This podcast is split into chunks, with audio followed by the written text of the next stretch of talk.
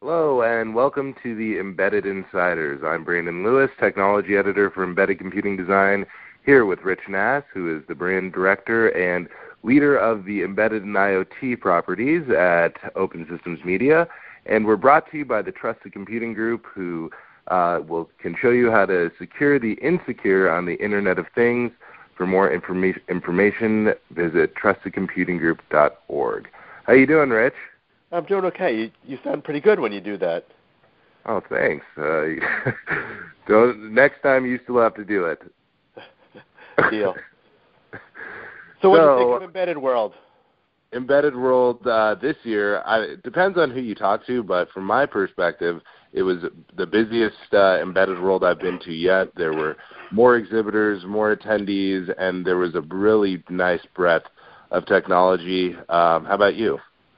Uh, pretty much the same. You know, one of the things that I, I thought was a, a little different and a little weird is is that I didn't find a theme like we've had in, in previous years. You know, there wasn't like one thing that stood out like this is the the show of X.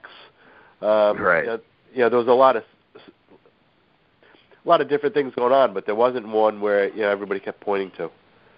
Yeah.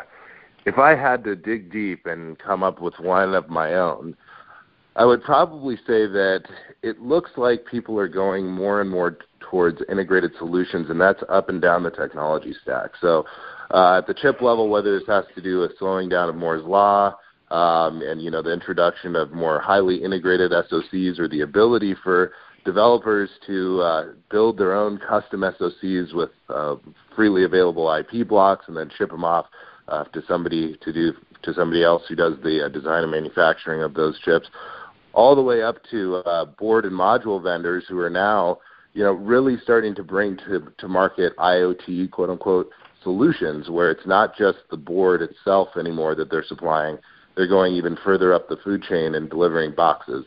Um, so I really think that industrial IoTs, uh, we're, we're there. We're, we're there. It's not just uh, speculation anymore.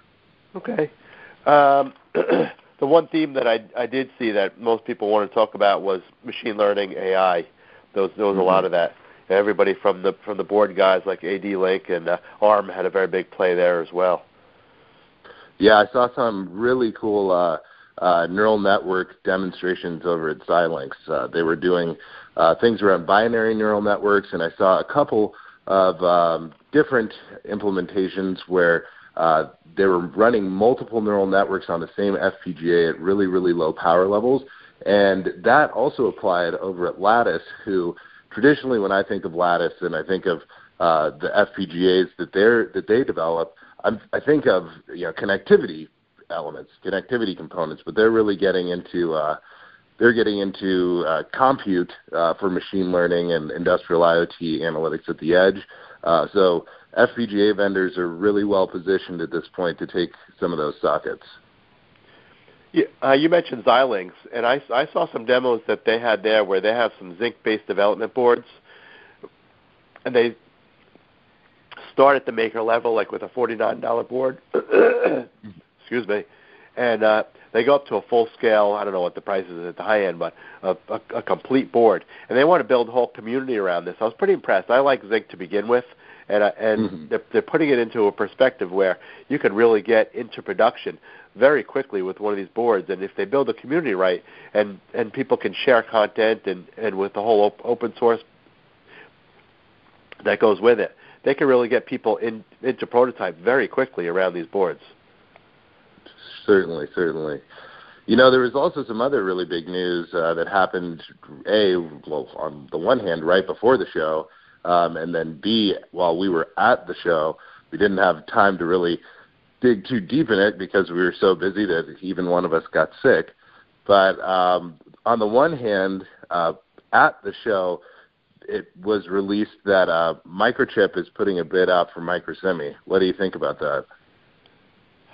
Uh, I think it's interesting. I, I think the reason behind it was it'll put Microchip into the mil-aero business, the rugged rad hard stuff.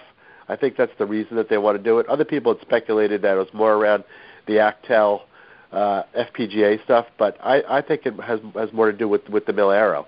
I think it puts them into a whole new space. I'm not sure it's the right move or not. you know that's something else we could discuss. But I believe that's the reason behind it. Yeah, I think um, from my perspective, if beyond the Mil Aero, it also might help them uh, with some more of the high performance edge uh, things that are going on in the automotive business. So you know, a lot of those technologies are not maybe the same, but very similar in the Mil Aero business. You know, running radar and and doing vision processing.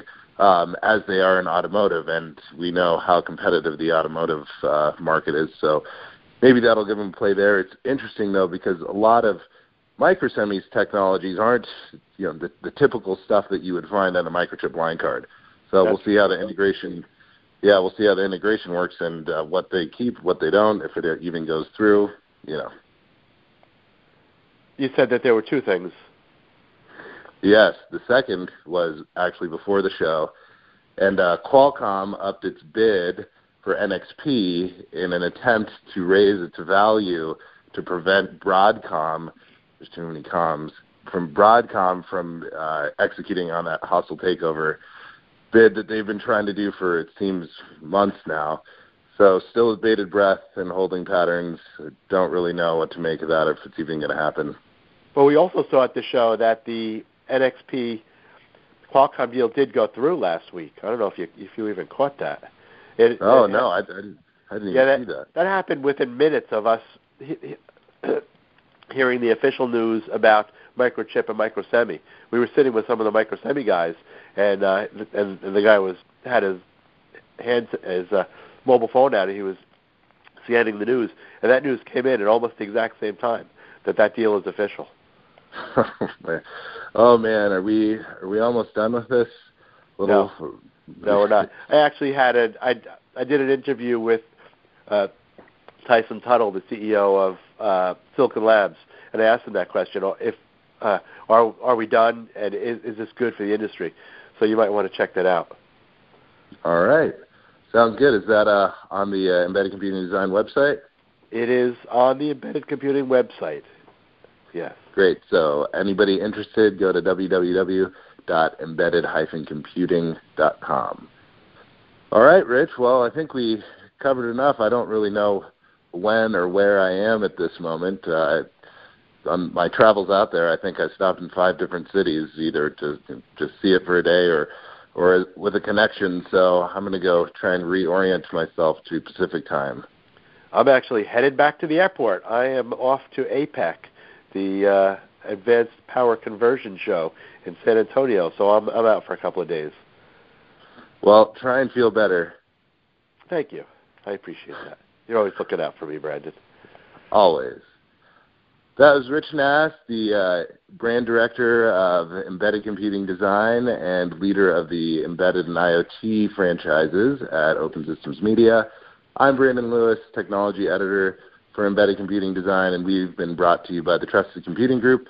Learn how to secure the insecure Internet of Things at www.trustedcomputinggroup.org. Thanks. Have a good one.